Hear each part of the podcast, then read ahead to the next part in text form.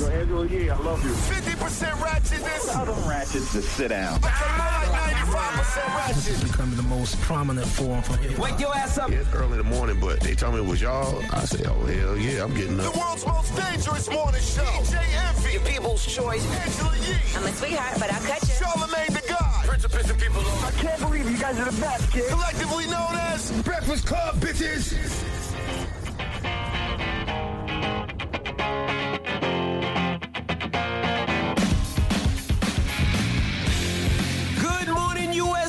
Toronto.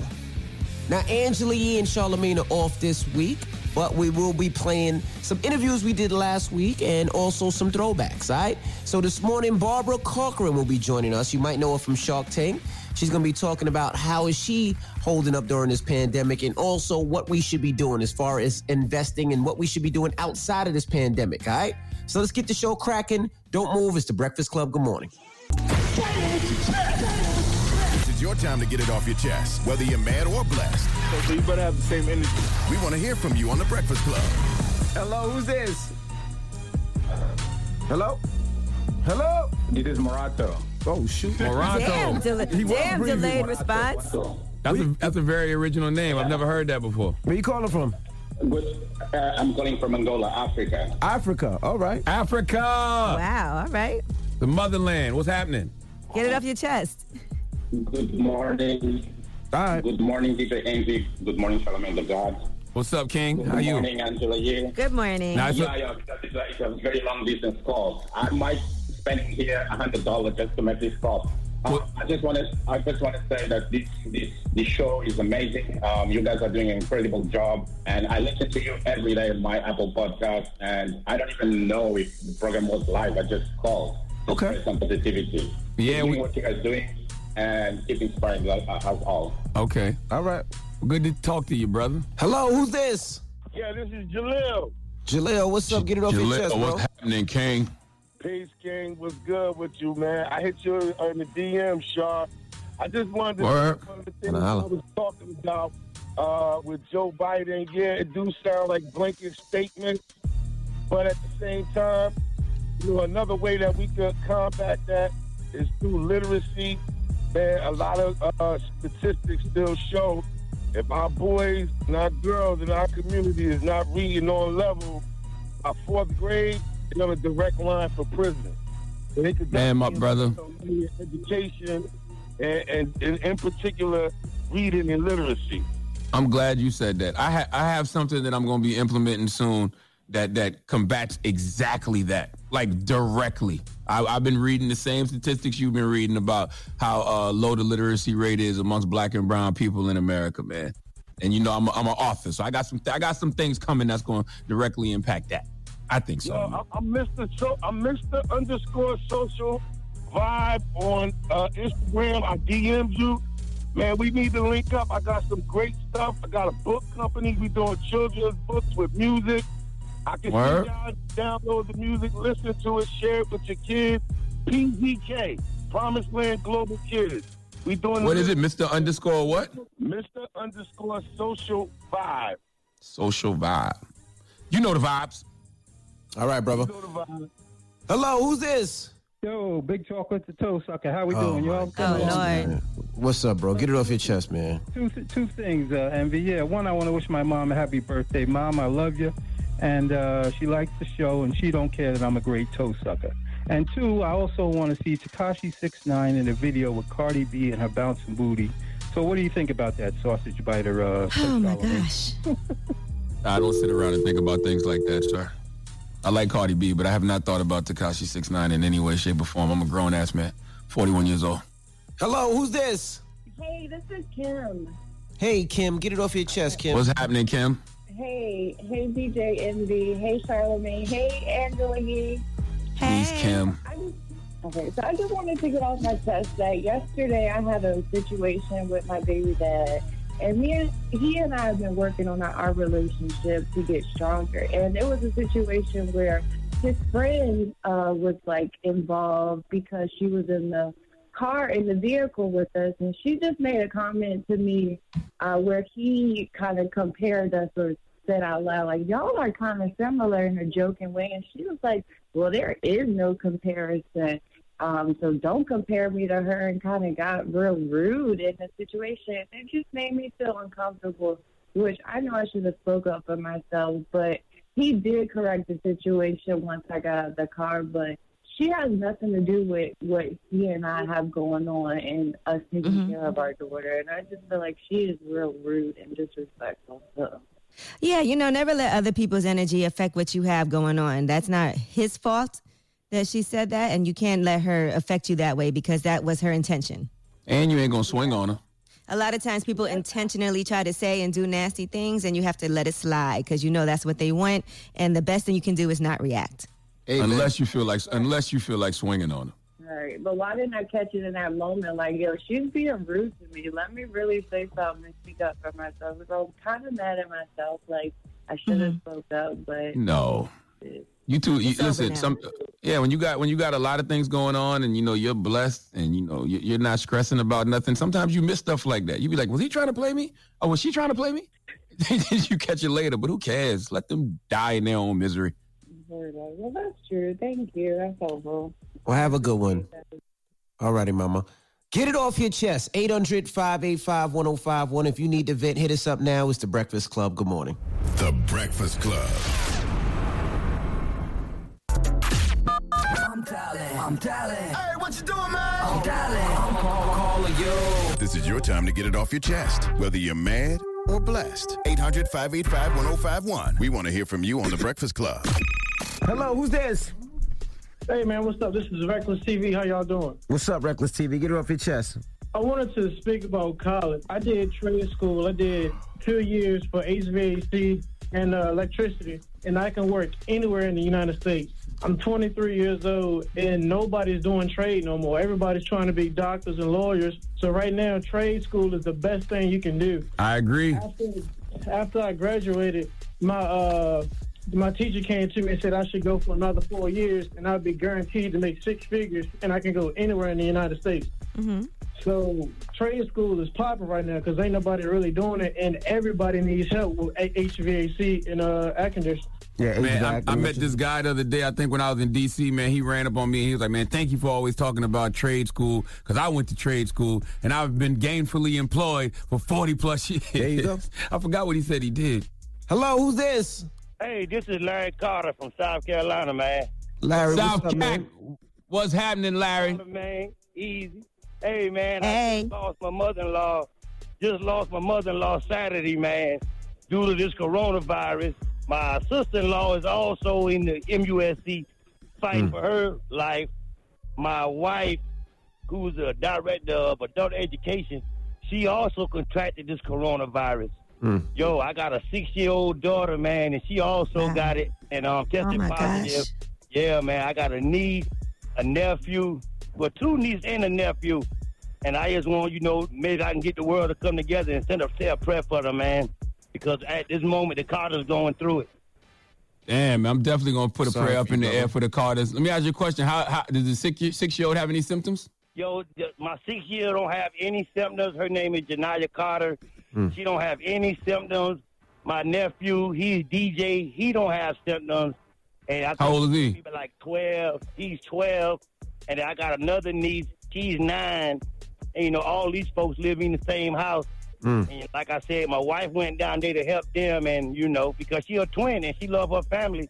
And unfortunately, you know, you know, we lost my mother-in-law Saturday, man, and and, and I just want to give a, you know, to let the people know that this thing is really for real, especially the people of color, because they're not taking it as serious as they should, man.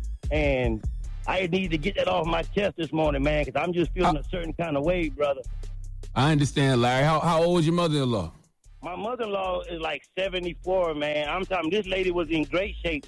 It's like when she went to the hospital, and, and matter of fact, she drove herself to the hospital the first time that she went and got, you know, and, and got diagnosed. And the second time, she started having a little scrap throat. She went back to the hospital. My wife took her. She walked in the hospital, man, and like when she got on this ventilator, stuff just went stuff just went down. Wow. I don't know if her body could take it or not, man. But um, Damn. you know, and, and I'm deaf. I'm so worried about my wife because she had to come home out the hospital to try to get everything in order because you know her twin, her twin is down there on the ventilator, and you know you don't really don't know what's going on, man. And yo, I just need for the world to pray for us, man, that they can. I'm going to put one up for you. I'm putting one up for you as soon as I hang this goddamn phone up with you. I'm praying right Carter. now. Hey, Charlamagne, because you my homeboy. You from you from Carolina, oh dirt Yes, sir. fella, so you know what time it is, man. You know, if we don't know nothing else, we know how to pray, man. That's right. Um, and fry some and fry some fish. Right.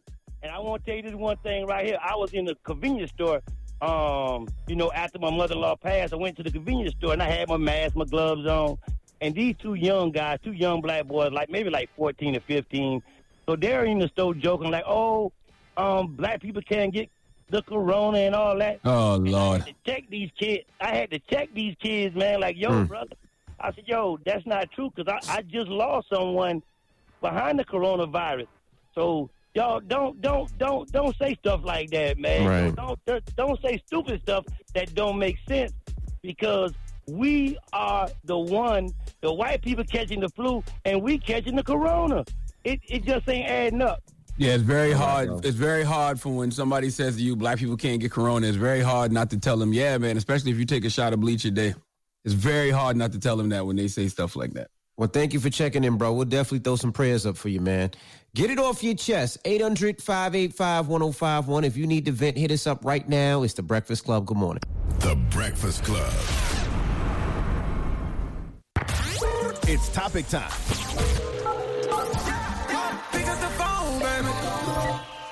Call 800 585 1051 to join into the discussion with The Breakfast Club. Talk about it. Morning, everybody. It's DJ Envy Angela Yee, Charlamagne the Guy. We are the Breakfast Club. Good morning.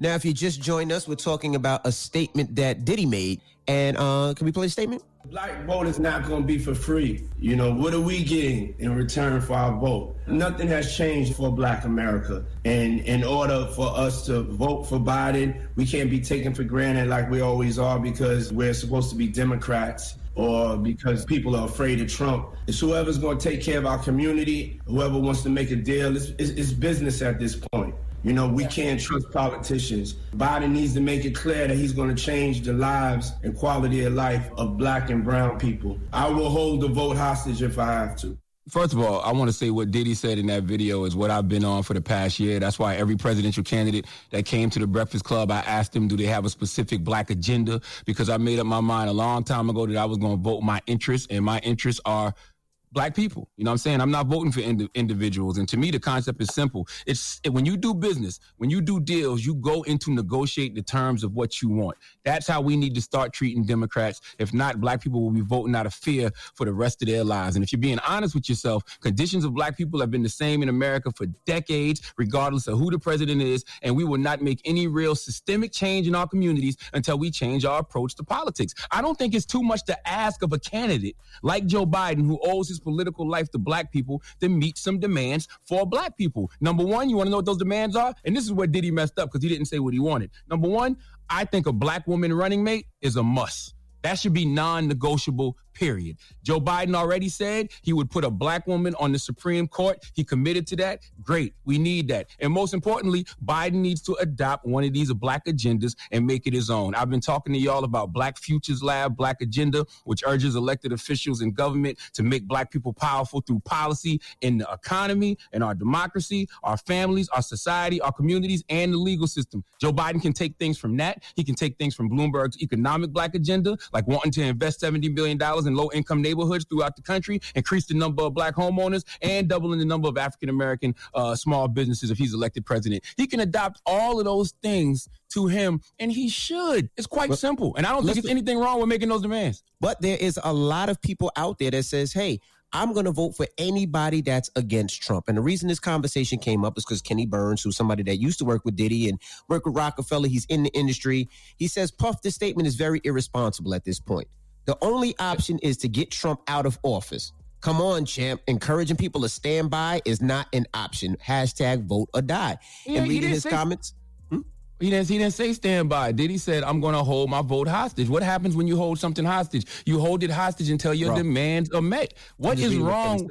What's what's wrong with ask? I'm, I know, but th- there's nothing irresponsible about demanding something for your vote. The only thing he did remotely wrong in that is he didn't say what he wanted. He said black agenda, but I guess he was too vague on that. Now, now, what do you think, E? Yes, I was actually looking at Joe Biden's website to see what he has because they have this whole uh, page highlights from Joe Biden's agenda for the black community and what he's planning to do. So it says he's investing over $70 billion in HBCUs and he's also doing loan forgiveness that works for public servants and double funding for the state small business credit initiative to $3 billion to assist small businesses, especially those owned by people of color. He's talking about investing in the communities through housing.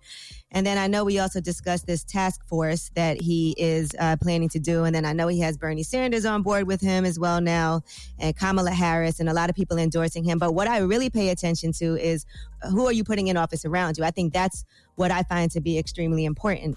And so I'm paying attention to who is endorsing and supporting Joe Biden. Who is he listening to right now? Because I look at somebody like Donald Trump, who is very dangerous, as we can see in particular during this pandemic.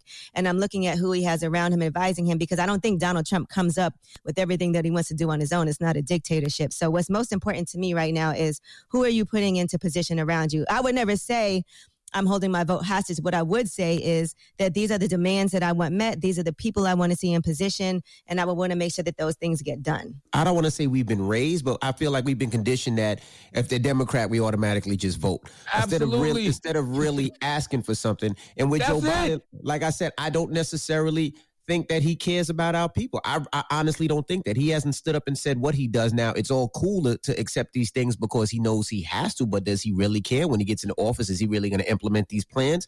I, don't know, I don't but know, a lot of people but- feel like they have to do whatever it takes to get Trump out. But I'm like, but but but but it's a campaign, right? So during the campaign, you make you make a lot of promises. Make us some promises, mother effer. Simple as that. Black people give Democrats almost ninety percent of their votes in all elections, and we don't we don't ever ask for anything in return. But 800 585 1051, let's talk about it. It's the Breakfast Club. Good morning. The Breakfast Club.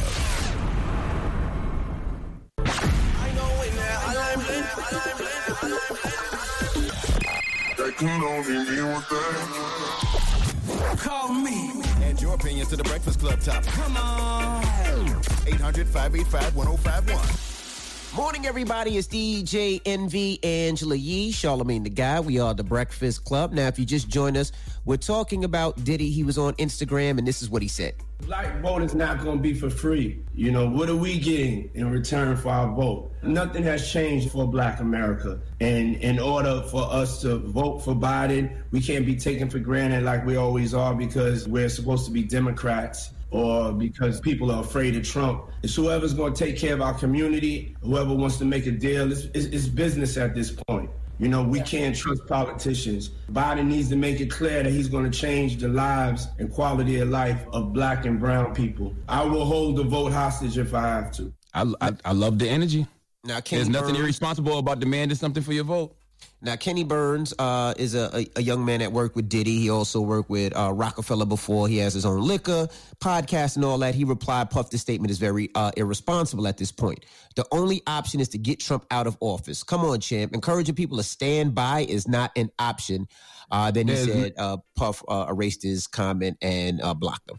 I will keep saying over and over, there's nothing irresponsible about demanding something for your vote. I think the only thing that Diddy did wrong in that in that in that video is he didn't, you know, say what he wanted. I've been clear about what I want for the past year. What I want is a black woman running mate. That's a must. That should be a non-negotiable. Uh, Joe Biden already said he would put a black woman on the Supreme Court. That is great. And most importantly, we need Biden to adopt one of these black agendas that's out here. I don't. It, can be Black Futures Lab black agenda. It could be pieces of Mayor Bloomberg's economic agenda. It could be pieces of uh, um, Mayor Pete's um, uh, uh, Douglass plan. Whatever it is, adopt one of these black agendas. Make it your own. Okay, like yo, you can't even lie to us, bro.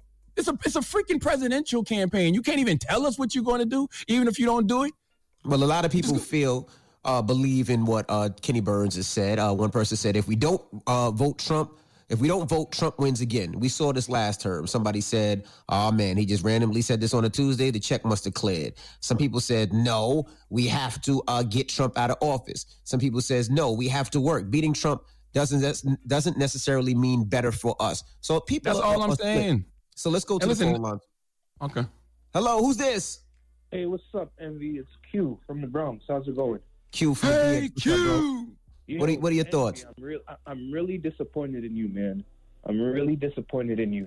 Why are you Joe disappointed in me, brother? Biden Has done nothing to earn the black vote. He was one of the main creators of the 1994 crime bill, along And with 86 crack President laws. Clinton, that put Mhm. behind bars so many black men.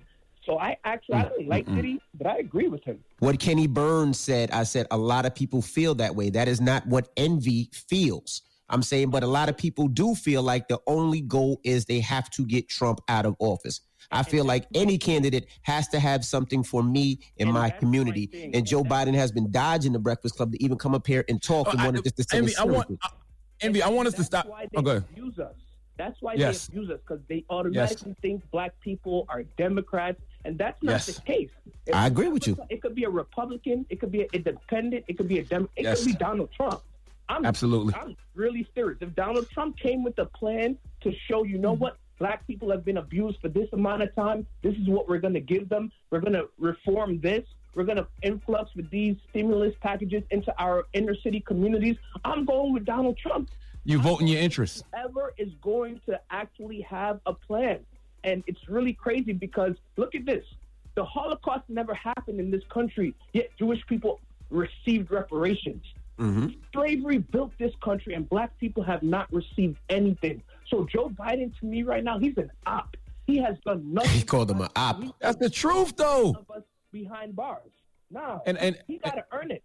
And You're right, my brother. I'm on God, on God. I will vote for Donald Trump if he came. Now, I don't know about all that. Right. I don't know about all that. that's next level. Listen, we can't. We Thank you, can't brother. throw Appreciate stuff- your call. See, see, see, people hearing sound bites, so you can't say things. I would like. I would just vote for Donald Trump. He said he would vote for Donald Trump if Donald Trump actually put something on the table, tangible for Black people. I want Joe Biden to have these three things on his table in order for me to feel comfortable voting for him. Number one is a black agenda. Number two is a black woman running mate. Number three, he already said he put a black woman on the Supreme Court. I want him to commit to those things for me to feel really, really comfortable going out to vote for him in November. No, I just it. feel I just feel like he does a lot of comfortable interviews where I don't think they'll necessarily ask him the questions that need to be asked, and I think that he avoids our community a lot. I don't think he has anything on the table for our community, and I think he's done a lot to hurt our community. It hasn't even said, you know what, what I did was I made a mistake, and I'm sorry. I apologize. I made a bad decision. I made a wrong decision. In life, we all make wrong decisions, but it's it's what you do after that wrong decision to fix it. Yes. Same he has to atone. He has to atone for the 94 crime bill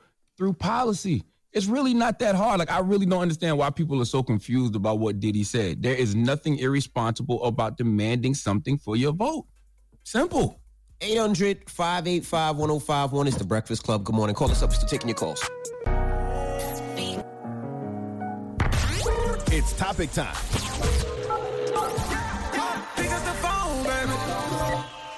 Call 800 585 1051 to join into the discussion with the Breakfast Club. Talk about it. Morning, everybody. It's DJ Envy Angela Yee, Charlamagne the Guy. We are the Breakfast Club. If you just joined us, we're talking about something that Diddy said. Can we play it right fast? Black vote is not going to be for free. You know, what are we getting in return for our vote? Nothing has changed for black America. And in order for us to vote for Biden, we can't be taken for granted like we always are because we're supposed to be Democrats or because people are afraid of Trump. It's whoever's going to take care of our community, whoever wants to make a deal. It's, it's, it's business at this point. You know, we can't trust politicians. Biden needs to make it clear that he's going to change the lives and quality of life of black and brown people. I will hold the vote hostage if I have to. Well, a lot of people feel like it's irresponsible and he should just be saying, just vote against Trump. Now, what do you think, E?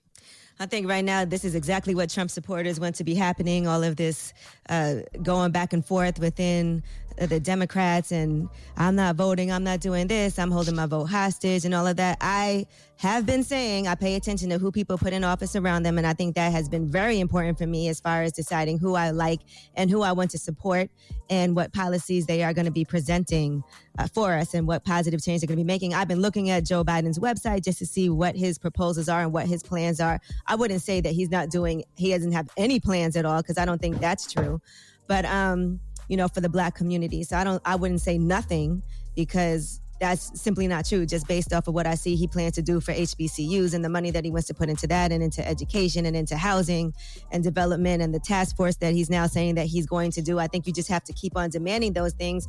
But I just hate to see how united the Republicans always are and how divided the Democrats always are. Well, well, you know why? Because Republicans fall in line, Democrats fall in love. You know what I'm saying? We have to love the individual. Republicans love their interests. And that's all we need to start doing. You know what I mean? You talk about the task force. Okay, uh, the same task force that he wouldn't, he doesn't even want a, a truth to t- a truth to power speaker like Nina Turner on.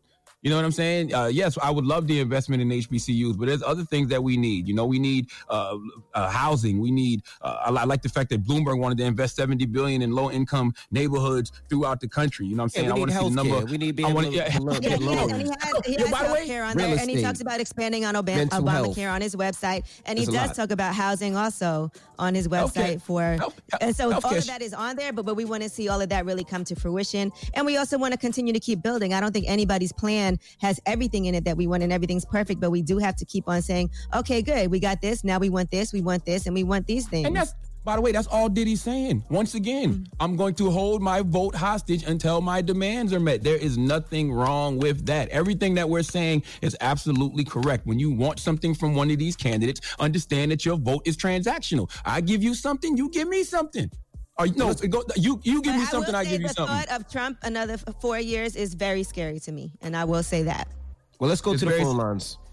Hello, who's this? Just Blue.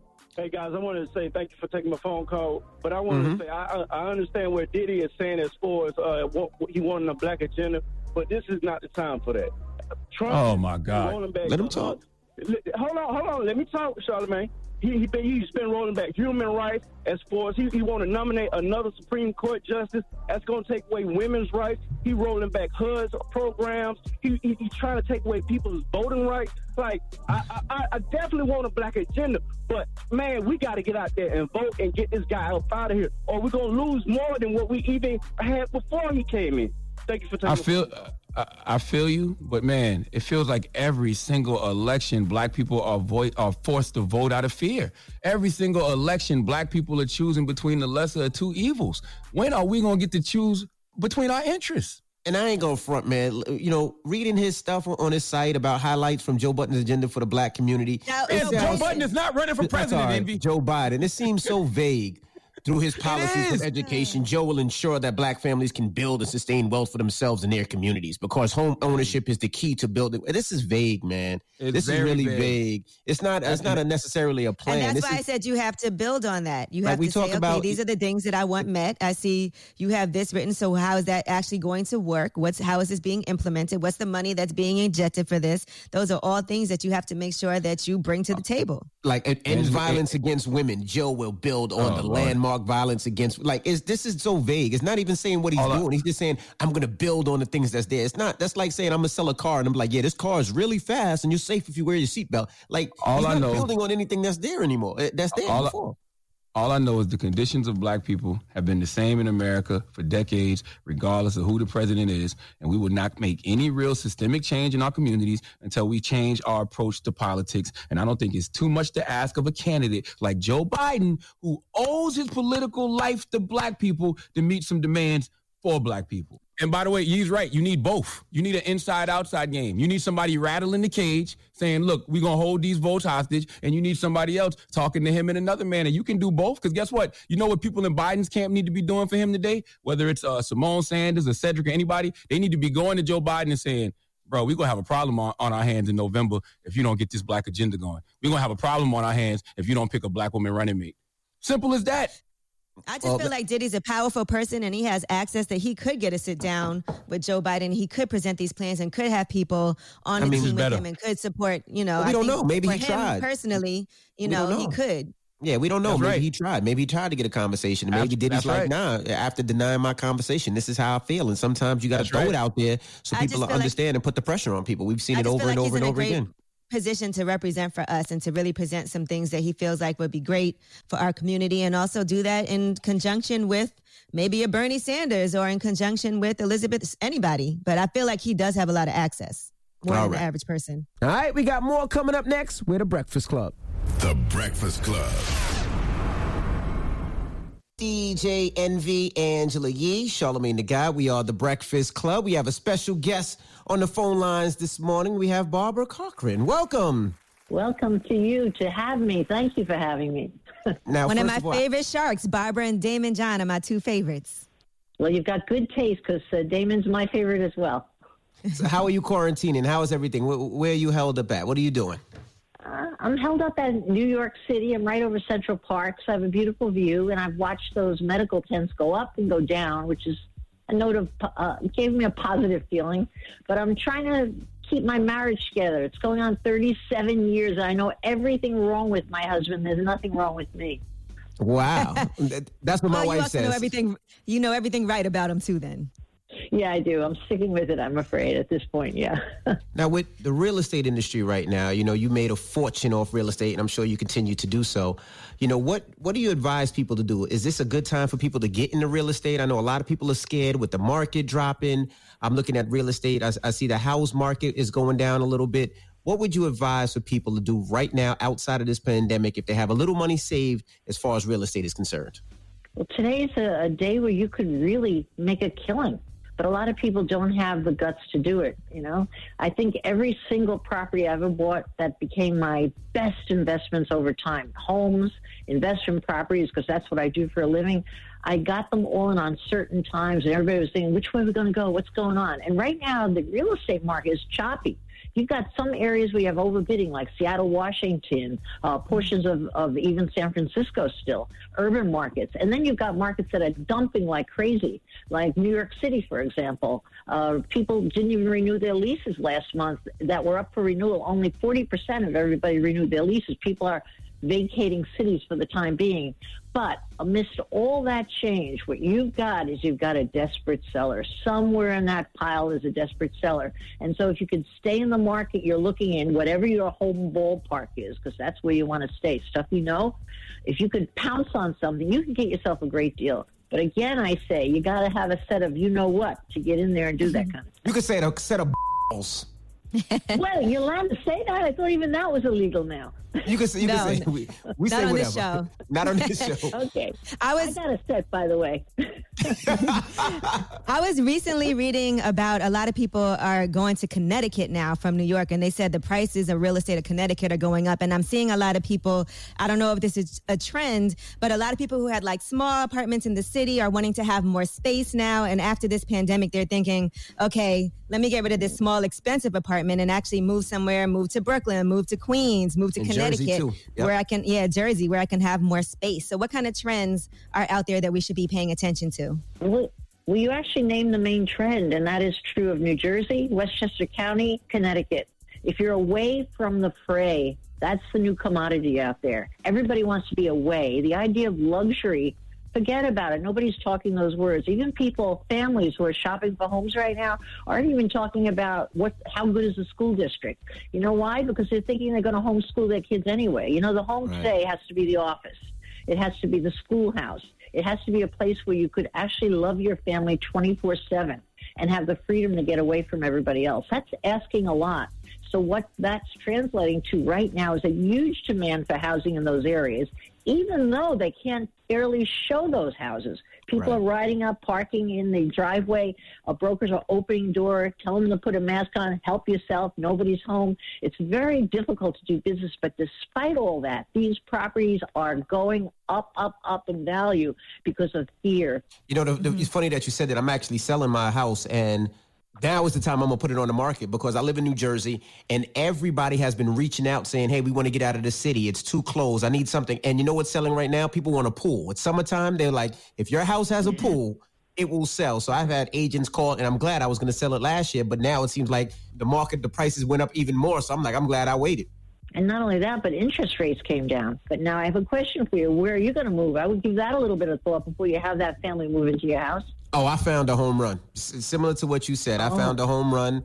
This this was it was uh, it was up there in price, and I was able to get it for a great, great, great deal. So even if I, you, know, not Dirty take as much here, You dirty dog, shame on you. I'm following your footsteps. I'm following in your footsteps. I don't want the competition. Cut it out. I want to be the big shot in town. I love your whole story too. How you started everything with a thousand dollars, and I read an article where you were talking about how you feel like the people that you would invest in and who you feel could be most successful are people who come from poverty and difficult circumstances. So, do you find that still holds true, especially right now? Yeah, I, identify with people like that, and I can give you a whole list of reasons why it makes good financial sense as well. My background is one of 10 kids in a two bedroom flat. And let me tell you, we worked since the time we were 12. We may not have been like I was terrible at school, but I was a great hard worker. And so people who struggle, and in fact, people who have a real deficit in their childhood, I find make phenomenal entrepreneurs. They create a world of, uh, like kind of how they envision it versus fitting in with somebody else's world. And so when I'm on that Shark Tank show, every time I'm sitting in that seat, I'm looking for a loser. It sounds weird, but I'm looking for the guy who uh, was raised by a single mom. I'm looking for the gal whose mother said she'd never amount to anything. I'm looking for somebody who's motivated by insult, somebody who's got something to prove, somebody who knows what it's like to take a hit, be smashed around a bit. Because you know what they learn in that journey? They learn to get back up. Instead, you give me a privileged kid, uh, and now I've got privileged kids, so I'm not knocking them really. but give me a privileged kid and they they lack the experience of struggle you know they've been on the fancy vacations. Everything's kind of come easy. It's not their fault. It's just the, their environment how they've grown up. And you can't learn the toughness in the skin and the street smarts that you learn when you come from the ghetto or the family that's uh, that needs this or needs that. And you had to help out. So many different values. So that's what i do. I buy the entrepreneur is what i do when i'm buying those businesses. And the poorer they are the better they do for me every time It's a different work ethic when a person knows if they fail, they can just call their parents or get more investors to invest in them when people know that if they do fail, this is it. You know, so I think it is a different mentality of I can't fail. Absolutely. I'm going to add something to that that you might not think of because I've seen both sides, the privileged side and the poor side. I've lived both lives. Uh, the one advantage, huge advantage, and Daymond John uh, talks about it, the power of broke. To steal his idea, but I learned it for myself, is when you're poor, uh, you have an advantage of you have nowhere to go but up. You don't have pushy parents that have been really successful, like monkeys on your back, expecting you to be a big deal when you grow up. You are free to be exactly who you are. And privileged kids don't walk into the work world with that. They've got the attorney dad, the high finance mom, pushing, pushing, pushing from behind. And you know what it does? It winds up uh, becoming somebody to make happy versus making yourself happy. So you have a huge advantage when you don't come with all that monkey business on your back. All right, we have more with Barbara Corcoran. When we come back, don't move. It's the Breakfast Club. Good morning. Morning, everybody. It's DJ Envy, Angela Yee, Charlamagne the Guy. We are the Breakfast Club. We're still kicking with Barbara Corcoran. I wanted to ask, you know, we seen a story uh, a couple months ago about somebody trying to scam you out of four hundred thousand dollars. Oh, yes, What we happened? reported this. Yeah, what happened in that case? Well, we got an email. My bookkeeper gets an email from uh, a company saying I'm buying four or six investment properties in Berlin, Germany. Now, I buy investment properties, but not in Berlin. Okay, I don't know Berlin. But it wasn't out of the norm. And they wrote in the name of one of my colleagues at my office who usually authorize our billing. So it was authorized by a fake name, which looked real and out went the money. It was wired out. Okay. I had a heart attack, but fortunately, they wired it to a German bank on its way to China, and we stopped it in Germany and got the money back. Whew, I was sweating that one all night. Yeah, because The I emailed you too. I emailed you too. I said that I was your uh, adopted son that you never paid child support for, and I asked for only a hundred thousand, but I never got that wire. I'm not paying you a nickel. I can tell you're scamming me right here. Come on, you don't even look trustworthy. I don't look like wow. No, no, no. With that beard and stuff going on, forget it. No, not at all. well, what happens now with protocol in the office? Because we had a, we actually debated this at work because I was like, well, it feels like you know, for Barbara Corcoran, four hundred thousand dollars might be a typical. Okay, I let my office handle it. But I remember you guys were like, no, there's no way. That is too high of an amount of money that it doesn't go through certain approval process. Protocols, certain protocols, yeah. Yes, yes. Well, te- well, today we have all the protocol, and you know what the most safe one is of all? Outside the internet. Before any money is wired over a very small amount, the people have to pick up the phone and say, Did you send this wire? That's all it is. It's just a phone call as a stop check. And that's what we've initiated at the office. Now, what, what markets do you think is a good market for somebody that's trying to get in the real estate game and say, what markets should they be looking at? You know, Angela and I invested in Detroit and did very well. What markets would you say? Well, kind of like the old days when uh, people used to make a lot of money in real estate when they followed the train lines. You know, you follow those train lines, you see all those new places in California opening up. Today's version of that is follow the job market. If a large company is opening up in an area and they're employing a lot of well educated people, you know prices are going to go through the roof. So, for example, a great example is very close to my home here, where I'm I'm investing in heavily, which is um, Pittsburgh. I almost said Philadelphia. Pittsburgh. Everybody's been saying Pittsburgh, yeah. Everybody's saying Pittsburgh, and they're a little late. I mean, I've been investing there for almost three years. Not to show off about it, but I've watched too mm-hmm. bad my prices go up, and your memory is your deficit. It makes you hesitate. Like, wait, I could have gotten that cheaper two years ago, but it's got so much room for going up because there's so much industry moving in. There's so much government support. The city is supporting real estate development, and there aren't as many restrictions. So you can wheel and deal, renovate. You could increase your rents. And so it's a very secure investment right now. I don't see any really downsides. It's got to be something, but maybe I'm turning an eye to it. Yeah. Now, were you affected bad by you know the the pandemic and people not being able to pay rent and all those things? You know, how are you holding up with that? And you know, what happens from there? What happens next outside of that with your with those properties that you own? Well, I'm actually a small property owner. I own small buildings, like 8, 12 units. Well, maybe that sounds big, but in real estate terms in New York City, it's not like a high rise building or something. That's where I'm comfortable.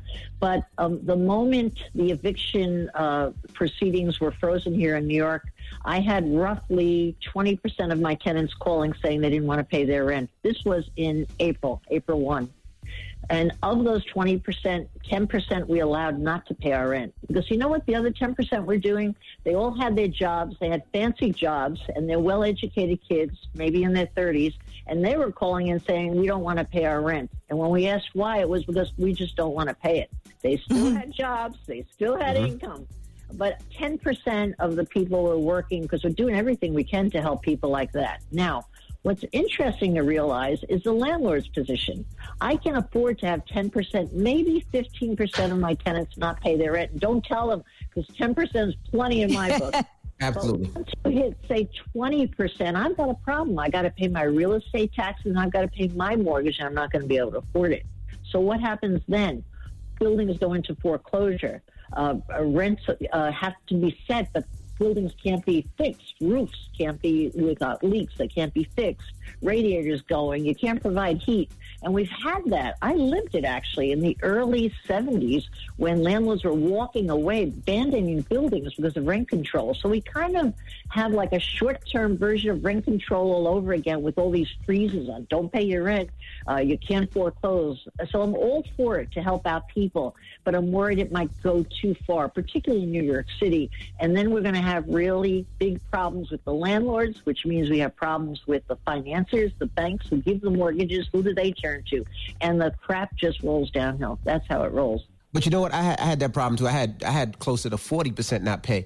But you know what it was for? It was Wow. because the mayor and the governors they both they got on on air and said, "Hey, we're going to make it where you know if you can't afford to pay rent, you don't have to pay rent. You Yeah, can't you get can't evicted. get evicted. So when people hear that, automatically they think, "Oh, I ain't got to pay rent. You can't evict me." And I'm like, "No, it don't work like that." Absolutely. Power to the people, right? Yeah. But you know what? They've just changed all those rules that the only way the tenant can pay rent is if he could prove hardship, show that he's collecting unemployment. You should know that uh, because that makes a big difference. That's a need case, and that's how it should be, really. And that's been changed. Absolutely. Now, Barbara, how are your businesses that you're invested into doing from Shark Tank in particular? Because it is a hard time for small businesses right now. So I'm sure that's something that you've been paying attention uh, attention to with the Paycheck Protection Program and all of that. Yeah, of course. Um, you know, I've invested in about 80 some odd businesses to date, and I'm in touch with not everyone, but just about everyone over the many weeks. I'm always staying in touch. What are you doing? What are you thinking about? Where's your head going? What are the numbers? Not with an eye towards seeing if we're making money or not, but simply laying myself out there like I've lived through four bad times and came out alive. So how could I help you? And Mhm. here's the interesting thing I have found. I have found that probably 10% of my businesses are actually going to make it through the other side. I wish I could say all of them, but here's what the difference is.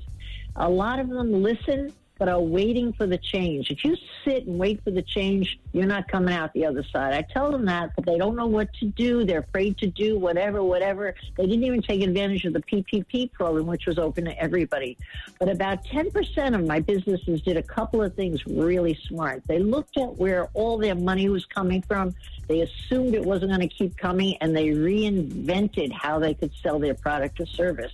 And Mhm. so those particular businesses are going to come through fine. And interesting enough, going back to that early conversation we had, they were all street smart people who had been through hard times. So for them, it wasn't a real shocker. All right, we have more with Barbara Corcoran. When we come back, don't move. It's the Breakfast Club. Good morning. DJ Envy, Angela Yee, Charlamagne the Guy. We are the Breakfast Club. We're still kicking with Barbara Corcoran. Now let's talk about Shark Tank. Are you tired of Shark Tank, or, or do you still enjoy it? You still enjoying seeing the crazy people and the crazy ideas? I'm tired of uh, Robert Herjavec. Yes, yes, yes, yes, yes. chatty, chatty, chatty. cat.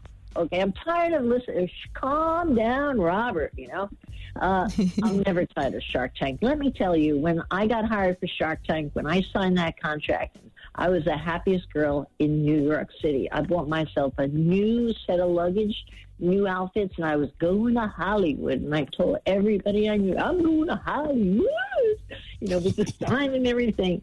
And then Shark Tank simply made a call and told me I wasn't hired. They replaced me with another woman. But I signed the contract. What do you mean I signed the contract? They said, we didn't sign the contract. Yeah, what a shocker.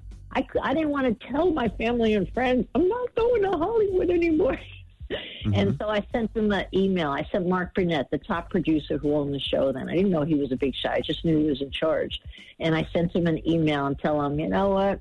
All my best winnings came on the heels of failure. When Donald Trump said I'd never see a penny of the $3 million he owed me, I beat him in federal court. When Sister Stella Maria went on and on and on, told me I would never learn to read just because I was stupid in school. I know how to read. I just gave it to him. Boom, boom, boom.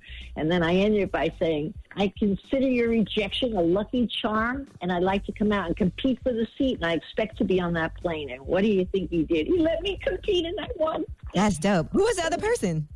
I'm not telling you. I'm just curious. That would have to be the. I can't tell you. Uh, I've been asked that a few times. I will not ever say who the other person. It's not right. How do you think the show has changed from when it first started until now? Because it feels more like you already have to have shown some real numbers in order for you to even get on Shark Tank to have had some success already. I feel like earlier you didn't really have to be so polished. Yeah. Well, I have to say, from my perspective, those earlier days, I liked them for two reasons. One, people came in and asked for ten thousand. You know, for twenty percent of their business. Now people come in and ask for four hundred thousand for one percent. Five, yeah, for five percent. that is Mark Cuban every time, of course, because he's got loads of money, you know. Uh, but the difference here today is they do expect sales, but there are exceptions, and the exception uh, that I made. Just on a whim and just on my gut was buying into the Comfies, which is an oversized sweatshirt, the Comfy, the original Comfy. And uh, there were just two guys standing there, and to my shock, they had a great jingle, like two guys drunk in a bar, two brothers. And uh, when I said, "What are your sales?" We don't have any.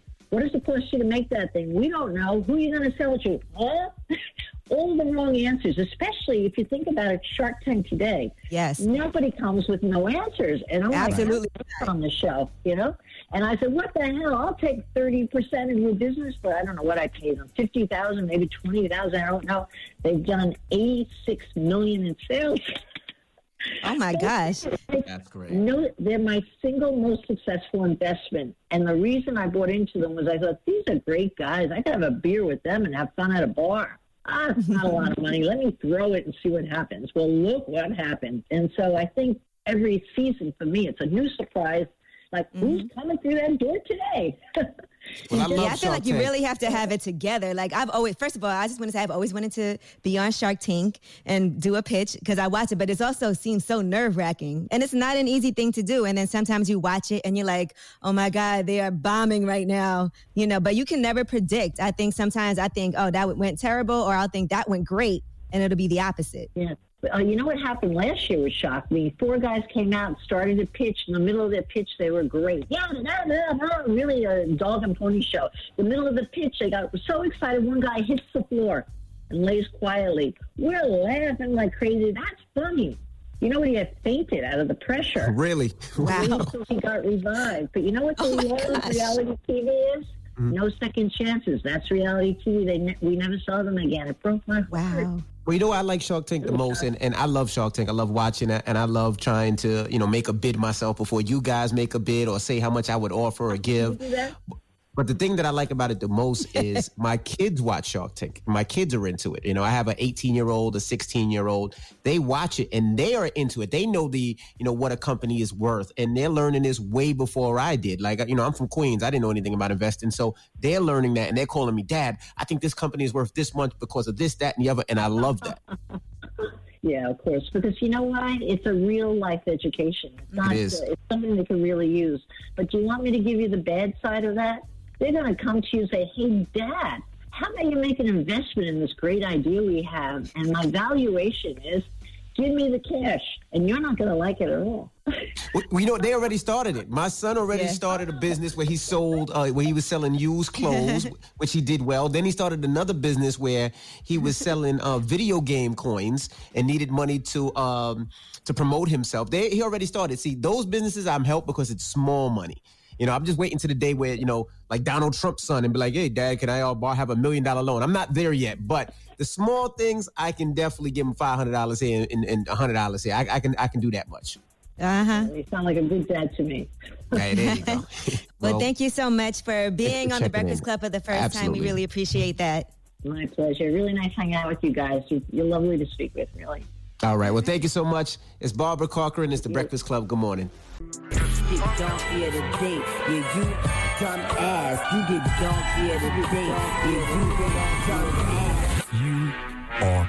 A donkey. It's time for Donkey of the Day. Donkey of the Day, huh? I'm gonna fatten all that shit around your eye. They want this man to throw them blows, man. They waiting for Charlamagne to chop these gloves. Let's go. They had to make a judgment of who was going to be on the donkey of the day. They chose you. Yeah, the Breakfast Club, bitches. Who's donkey of the day today? Donkey of the day goes to police officers at the Louisville Metro Police Department in Kentucky. Their names are Jonathan Mattingly, Brett Hankinson, and Miles Cosgrove. Okay. According to NBC News, they were identified by the police department as the officers who are currently under investigation for shooting and killing Breonna Taylor. Okay. Because they were looking for a suspect at the wrong home. I repeat, they were looking for a suspect at the wrong home. Another day, another black life is taken at the hands of the police. Now, if you haven't heard the story, Breonna Taylor, a 27 year old EMT worker, an essential worker, okay, died on March 13th after police officers with the Louisville Metro Police Department executed a search warrant at the wrong damn house. Let's go to WHAS ABC 11 News for the report, please. Taylor's mother says that the 26 year old and her boyfriend were never involved in drug activity. She was an EMT preparing to confront the coronavirus, working for both Jewish and Norton hospitals. Unnecessary search warrant. She did not have to die. Civil rights attorney Ben Crump represented high profile cases like Trayvon Martin and most recently Ahmaud Arbery. This was a botched investigation that ended up with an innocent young woman killed. A lawsuit says the three detectives were searching for Jamarcus Glover, who was detained that morning. They did not check to see if he was already in custody before they went in here shooting over 22 times. After Taylor was killed, LMPD held a briefing later that day. The detectives are a part of the Criminal Interdiction Division and were not wearing body cameras. Officers knocked on the door several times and announced their presence as police who were there with a search warrant. Taylor's attorney disputes that, claiming police never identified themselves. The lawsuit says Walker, a registered gun owner, shot Eddie Sargent in self defense. He was arrested and charged with attempted murder of a police officer. All three of the officers were placed on administrative reassignment. Now, I was looking at this thing, man. Breonna Taylor was an award winning EMT and model citizen. Okay. She loved her family and community. She worked at two hospitals as an essential worker during the pandemic. I saw that uh, posted on, on Instagram, and she's dead now because police in Louisville, Kentucky failed to measure twice in order to cut once. Now, let me tell you something. You know how we say things like the most valuable thing you can make is a mistake. Uh, you can't learn anything from being perfect, or you know, making mistakes is a lot better than not doing anything, or mistakes are proof that you're trying. None of those quotes apply to this mistake.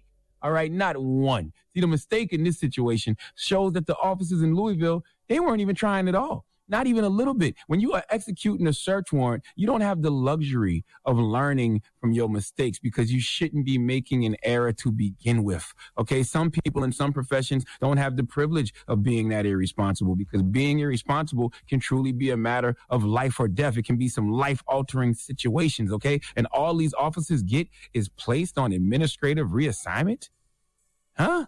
Speaking of reassignment, do you remember that story that happened back in the day when a 67 year old man went into surgery for bladder cancer? But when he woke up, he discovered doctors had amputated his penis and the doctors never even told him that this was a possibility before the surgery. You know what that's called? Malpractice. You know what police officers did in Louisville, Kentucky? Malpractice. Okay. To add insult to injury, you arrest her boyfriend, Kenneth Walker, for assault and attempted murder on a police officer. Now, this brother, Kenneth Walker, he had a license to carry and kept firearms in the home for protection, as we all should. 2A all day. Now officers are saying they knocked on the door and announced themselves, but the lawsuit says they entered Taylor's home without knocking and without announcing themselves as police officers. Yo, I don't know what happened. All I know is Walker did what any person should do in that situation. You hear somebody breaking into your house, you waking up in the middle of the night, and you got your legal firearm, you get the busing. Okay, these officers were in plain clothes. They pulled up in unmarked cars. How is this brother Kenneth supposed to know what's going on? Kenneth had zero, listen to me, zero criminal history for drugs or violence. No drugs were found in the home. He's not part of that lifestyle. So when he hears somebody breaking in his house, all he's thinking is protect, protect, protect. And I feel him. Okay, Kenneth Walker didn't make a mistake. The police in Louisville, Kentucky did. Okay, you know who should have charges brought against them? The police in Louisville, Kentucky. Like, what are we doing, America? These officers executed a search warrant on the wrong house. From that moment on, it's their fault. Period. A woman is dead. And all they have to offer literally is a statement saying, due to an ongoing internal investigation into this situation, we are not able to comment at this time. Damn. I can't even get a my bad, condolences to the family, nothing. I can even play white devil's advocate in a situation like this and say, if they if they didn't know they were in the wrong house and you know gunfire started, I can see why they you know reacted the way that they did. But that logic goes out the window simply because they were in the wrong house. This is their fault. Period. Now we have to ask ourselves the question: Who polices the police? Breonna Taylor is dead. Kenneth Walker is facing charges of trying to kill a cop. Their lives will be changed forever. Meanwhile, these cops get what? Who's going to make sure justice is served for the regular everyday people who pay those cops' salaries with tax dollars? Louisville Mayor Greg Fisher said in a statement uh, Tuesday that he was monitoring the case and talked to the police department's chief to ensure a thorough investigation. Yeah, right. The same police department who can't even execute a search warrant properly is going to give a thorough investigation. If it was anything thorough about this police department, Breonna Taylor wouldn't be dead today because you officers would have done your due diligence before you ran up in the wrong house. Okay. Condolences to the family of Breonna Taylor. Uh, Kenneth Walker needs his charges dropped immediately. And Jonathan Mattingly, Brett Hankinson, and Miles Cosgrove should be fired and charged with second degree murder. Period. Nothing else to talk about here, folks. Please let Remy Ma give those three officers from the Louisville Metro Police Department the biggest hee haw. Hee haw, hee haw. You stupid motherfucker. Are you dumb? Totally agree. And what ha- Absolutely, Yeah, and by the- positively. And whatever happens to those officers is not enough because Breonna Taylor is dead. This is a this is an essential worker who worked at two different hospitals during the global pandemic, saving our lives, and you just took hers because you made a goddamn mistake. You Tragic. executed a, a search warrant on the wrong house. Come on, man. Man, that is so sad. All right. Well, that's effed up, bro. All right. Well, That's a thank hard you for story that. to even have to listen to. To even talk about, to even listen to. Absolutely. Well, thank you for that donkey of the day. It's the Breakfast Club. Good morning. The Breakfast Club. Need relationship advice? Need personal advice? Just need real advice. Call up now for Ask Yee. Keep it real. Morning, everybody. It's DJ Envy Angela Yee, Charlamagne the God. We are the Breakfast Club. It's time for Ask Yee. And uh, let's go to the line. We got Jamie on the line. Jamie, good morning. Hey, Envy. how's it going? Guys, good morning. What's up, bro? Good What's your morning, Jamie. For Yee? Hey, um, uh, just wanted to say I love your show, guys. I've been listening to you guys for a long, long time, and uh, you guys are doing good in this situation. I, I got to applaud you guys on that. Thank you so much. bro. Thank you. What's your question for you? So, um, yeah, my question is, um, well, I'm a lot of debt right now, and uh, over the over the holidays and uh, our anniversary with my wife, uh, I went on and got her pretty expensive gifts, and um, uh, well, it's now it's catching up to me um, mentally. You know what I mean? I, I'm not really good when it comes to mental stress, and I just want to come clean to my wife about it, and um, I, my wife could she she has a mouth on it. Like she could get on on me if I if I mess up, and she's not wrong for that. You know, uh, I'm the one to blame on it, and I Okay. want to know, yeah, what's the best idea or advice to go with that.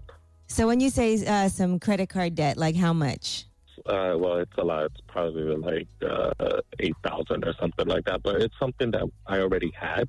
I just added more to more to it. You know. Okay.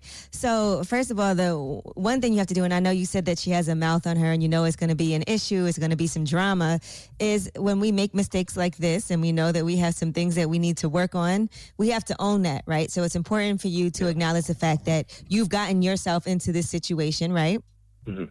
Now, do you have a plan of action on what you plan to do to work towards fixing this? Because, you know, I think it's great when we can communicate when there's issues, but are we also coming up with solutions? Yeah, well, I was thinking, um, well, I get paid um, every week. So in my head, I was thinking, um, yeah, this Friday, I'm just going to come clean to her about uh, what's going on. Because, I mean, I'm, I'm already losing, I, I lost like 20 pounds and I'm doing great with everything. It's just the mental stresses. Uh, I've never been good with that. So Yeah. I just need that to be completely healthy. And I was thinking, um, what if I just give her like pretty much my entire paycheck? She manages that, and um, I, I just keep myself a little bit uh, money so I could pay for gas because I do driving for work, you know. So I, I I don't know if you guys have any other uh, advice. Well, it, it feels to me like obviously your wife loves you, right? That's why she's with you, and she's Yeah, there for better or for worse. Hmm And so that's something you got to keep in mind too. But you're right. This is something that is very stressful for you. So you need to let her know what it is that's going on. You guys need to come up with the solutions on how you're going to handle this as a couple. And you need to take ownership of the fact that you put yourself in a situation where you got yourself into this debt, but debt can be manageable. And so $8,000 is not something that I feel like you can't handle if you just make a plan. And so I think it's important mm. for you to sit down. I actually do this credit chronicles and we're actually following a couple right now. And you can look on the Breakfast Club YouTube page and you can see that there. But we're actually following a couple who have debt and their debt is way crazier than yours. It's because of student loans. It's a debt that the man had. And when they got married, she had to take on his debt also. And she didn't have any debt at all. So this is something that I think you guys have to work together as a couple to get through and figure out how can we make ourselves stronger after this. And if that means that you have to look at your spending habits, why are you spending this money? Obviously, you know, you you love your wife, you wanted to buy her something nice, but maybe financially you weren't in the position to do that and now you're stressed out because the bills are adding up, right? Yeah. And you got to think about what's important to her. And it might be more important to her to not have those stresses because now this is something that you've lost 20 pounds. It's hard for you to communicate with your wife. So these are things that you guys have to talk about because usually when we spend like that, it comes from another place, you know, your emotional spending that you're doing. So this is a conversation that, yes, you are going to have this with your wife. You're going to let her know what it is. And you guys are going to solve this issue together and sit down and figure out how to come up with a budget. What is, uh, you know, moving forward? How do you make sure that you don't put yourself in a worse position? But I think that this is something you definitely can manage and definitely come out stronger as a couple after. So just focus on that. The positive is that you guys have each other during this time. You're still making money and you have a plan of action. Yeah, yeah, that sounds good. Thank you guys so much, man. That that really helped. you out. What credit card was it? What credit card company did you use? It was um American Eagle. I had J.C. Penney, Walmart, you know, all those Mastercards and stuff. So you pretty All much right. use it You know, if you everywhere. call if you call the card companies now, they a lot of them are deferring payments and allowing you to put things on hold for a little bit. So you can use that to, to, to definitely catch up a little bit. But I would definitely call every credit card company and tell them what's going on, especially with the coronavirus thing. And uh, most card companies are, are, are, very, are being very lenient and helping people out. Uh, that sounds great, guys. Thank you so much, man. God bless Well, you call all 'em. and your families. Be safe. All right, bro. Ask Yee, 800 585 1051. If you need relationship advice, call Yee now. It's the Breakfast Club. Good morning. Get some real advice with Angela Yee. It's Ask Yee. Morning, everybody. It's DJ Envy, Angela Yee, Charlamagne the Guy. We are the Breakfast Club. It's time for Ask Yee. We got Mona on the line. Mona, good morning. Oh, I'm sorry. Hold on one second. Hey, Mona, you at work? No, I'm on my way to work. Okay, so before we get started, where do you work, Mona? I work at a doctor's office in Dearborn, Michigan. Okay. Okay. All What's right, so what's going on background? with Ask Yee? So basically, I've been working at this job for six years. Um, I started off as an MA, and now I'm office manager. I'm the only black person, and I'm also the youngest person. And I deal with racism quite often. Um, I had a coworker who said that she didn't know that the N word was considered racist. Um, What? When they buy lunch without asking me what I want, they always buy me fried chicken. I don't even really eat fried chicken. Um, just comments like, I know you like rap and I don't even care for rap. Just a lot of things like that. And I'm at a point where I'm really getting tired of it and I don't know how to handle it. Mm. First of all, y'all need some diversity in that office, right? And that is something that they need to take seriously because a lot of places are having to make sure that they even have like people who work as far as helping create diversity in office environments. Because as you can see, when you don't have diversity, people think that black people are monolithic. Yeah, even though I'm the youngest person and also the office manager, so I don't know how they would Mhm. think that. Now, how do you respond when these things happen? Do you point it out and say, just so you know, just because I'm black doesn't mean I like fried chicken, or just because I'm black doesn't mean I listen to rap music all day? Uh, sometimes I do, sometimes I don't. It depends on how angry I am. Like when she made the comment about the N word, she didn't know it was offensive. I basically educated her, telling her that the N word uh, was created way back in slavery, and it was always to identify black people as being uh, like inferior, and that that word has never have been okay. Like common sense. I actually use the word common sense. And was that beneficial when you had that conversation? I'm just curious. Not really. You know what? I'm a big fan at work when things. What is that Ooh, noise? what is that noise? Okay. Hello? I'm a big fan when things are going on at work like that to leave a paper trail. And what that means is when these incidents do happen, I would make sure that I document them as far as sending an email out to whoever the supervisor is or whoever it is that you need to send that email to so that you have all of that documented because that way it makes people think twice about what they're doing and it makes people take things seriously. And I would also request that we bring in somebody uh, to do some diversity training and say, look, this is a very uh, environment where I'm the only black person, I'm the youngest person here, and I feel like this is not representative of the people who we serve in the community. And I would put that in an email as well. But I think it's important for you to document when these things happen and to educate people, which it sucks because I wouldn't want that to have to be my job. But this is also laying down the foundation for your corporation to be even more diverse in the future. And if that means recruiting people, other black people to come and other people of color to come and work in that office, then that's what they need to do. They need to take steps towards doing those things, right? I would think so. Because um, Mhm. personally, like, I'm at a point where it's starting to turn into anger. At first, it was just like, oh, that's just my ignorant coworkers. But now it's starting to, like, really bother me because some stuff is just common sense. Have you spoken to a supervisor? Well, I'm the manager, and it's a private practice, so like I am the supervisor. So it's like it's, and then I've talked to my boss, like the actual doctor before, and he hasn't really done much about it. I don't. Well, think girl, it's that's, time for you to flex your priority. authority as the office manager. And maybe you need to take the initiative to bring in more people, more diverse staff. But also, maybe it's time for you to call a meeting with everybody and be like, let's set some ground rules down here and let's go over anything and put all these things on the table and make it mandatory for people to come. I can agree with that. I can do that. All right. I'll be I'm very be curious to hear how this turns out. I've been bothered since this whole conversation started. I'm judging you for not liking fried chicken and rap music. Like, what the hell is wrong with you? No, Like, don't let what other I people. like chicken. I like chicken. Just not I fried. fried- She like I it grilled. I like uh rap, but I also like country. I also like R and B. I also like punk rock. I like different things. And the problem is not that I like rap music. The problem is you don't know anything about me or my personal life to preconceive that I like those type of things. You don't want them stereotyping you, is what you're saying. Right. Exactly. Don't Got just like basically look at me and say, "Oh, you're black. This is who you are." No, mm-hmm. I'm black, and Get that's us some just how I was born. And that's not that doesn't signify my personality trait.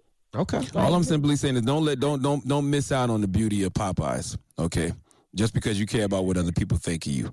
All right, somebody bring you a Popeyes chicken sandwich, you appreciate it. No, I get it. I'm tired of them buying me chicken. I'm tired of them buying me chicken. I don't even order chicken. I order burgers. Right, she- order fries. She's like, I might want a salad. My goodness. Right, I What's eat your- salads. I've never ordered chicken not once working here. Let me ask you a question. I bet you every time you get a salad, you put grilled chicken in it. I do. Ex- exactly. Not fried. What's, what's your favorite All right, well, country Mona- song, Mama? What's your favorite country song? My favorite country song. uh, I mean, I'm kind of like a fake country artist. I like like uh, Taylor Swift. I consider her country. Okay, she's pop now.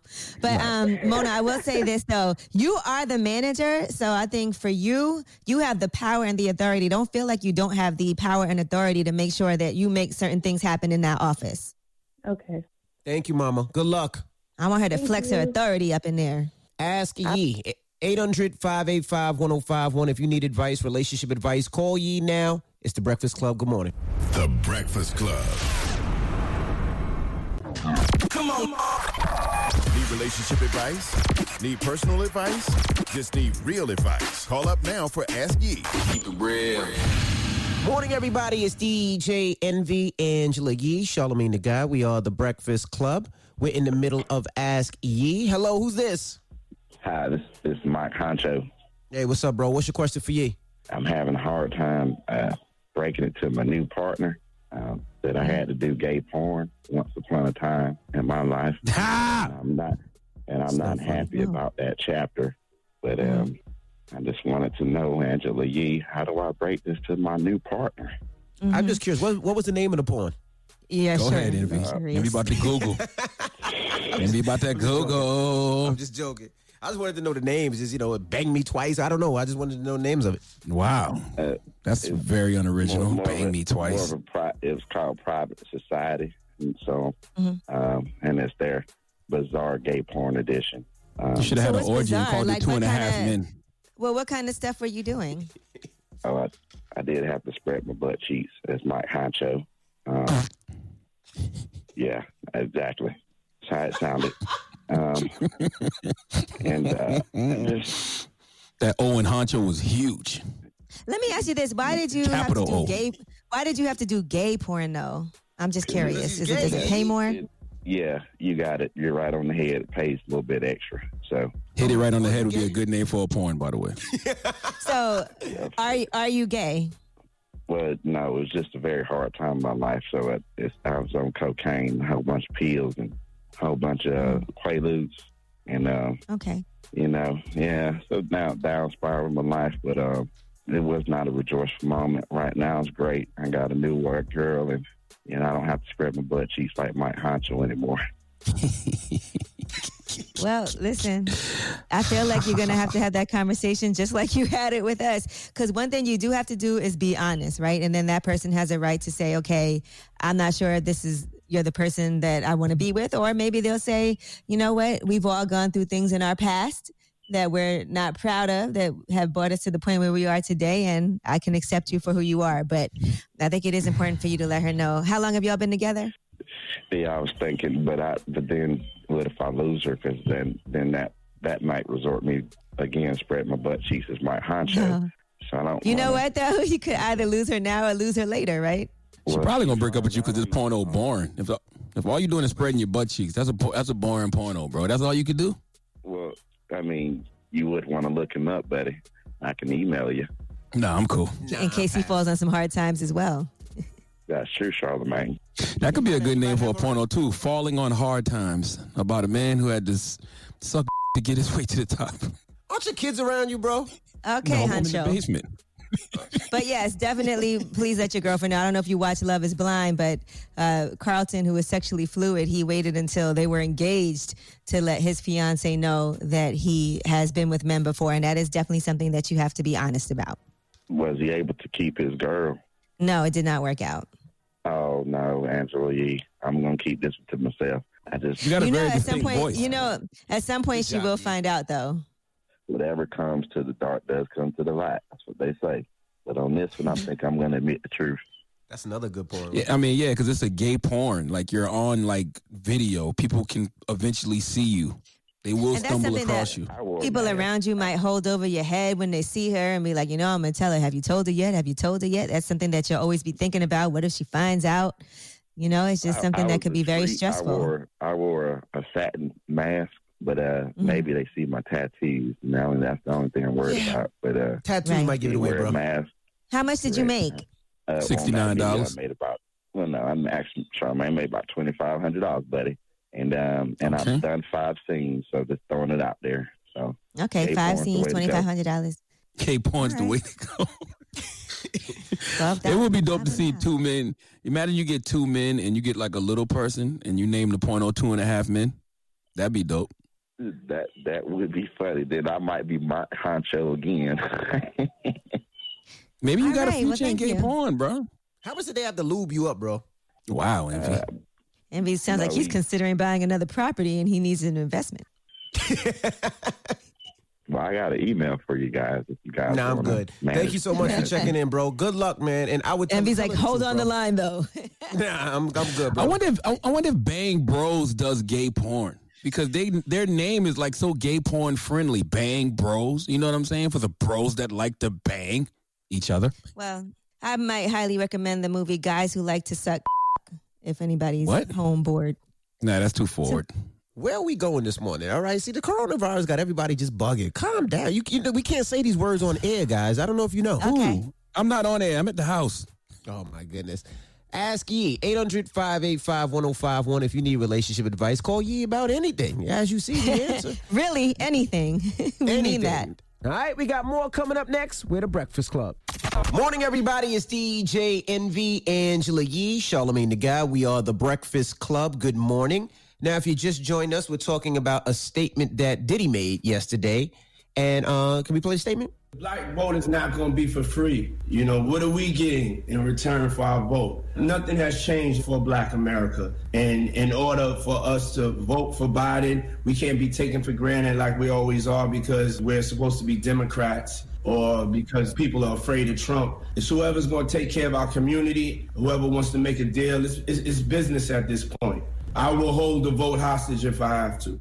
First of all, I want to say what Diddy said in that video is what I've been on for the past year. That's why every presidential candidate that came to the Breakfast Club, I asked them, do they have a specific black agenda? Because I made up my mind a long time ago that I was going to vote my interests, and my interests are black people. You know what I'm saying? I'm not voting for indi- individuals. And to me, the concept is simple. It's when you do business, when you do deals, you go into negotiate the terms of what you want.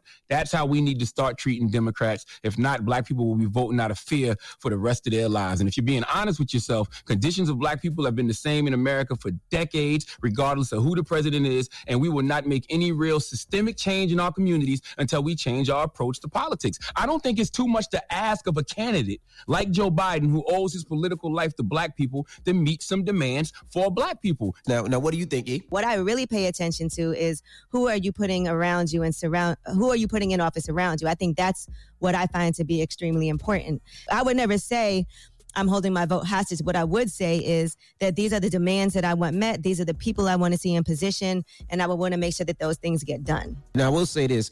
I mean, for, for too many years, I think, uh, I don't want to say we've been raised, but I feel like we've been conditioned that if they're Democrat, we automatically just vote.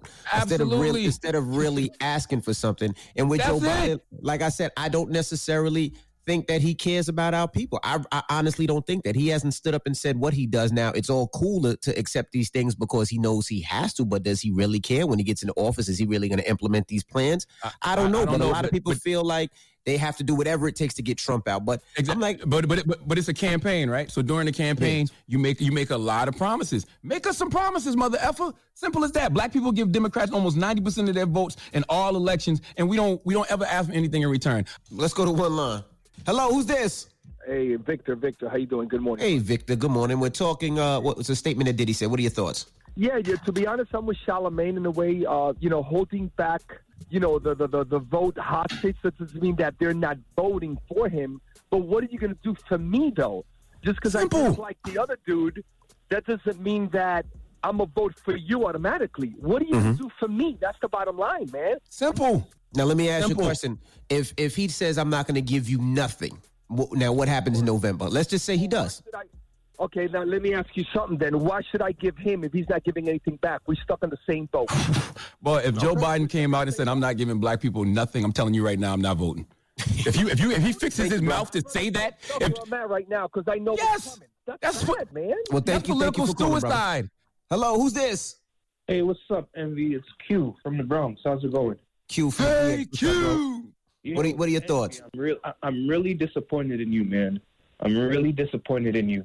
Why are you disappointed in me, brother? Has done nothing to earn the black vote. He was one of the main creators of the 1994 crime bill, along And with 86 crack laws. That put Mhm. behind bars so many black men.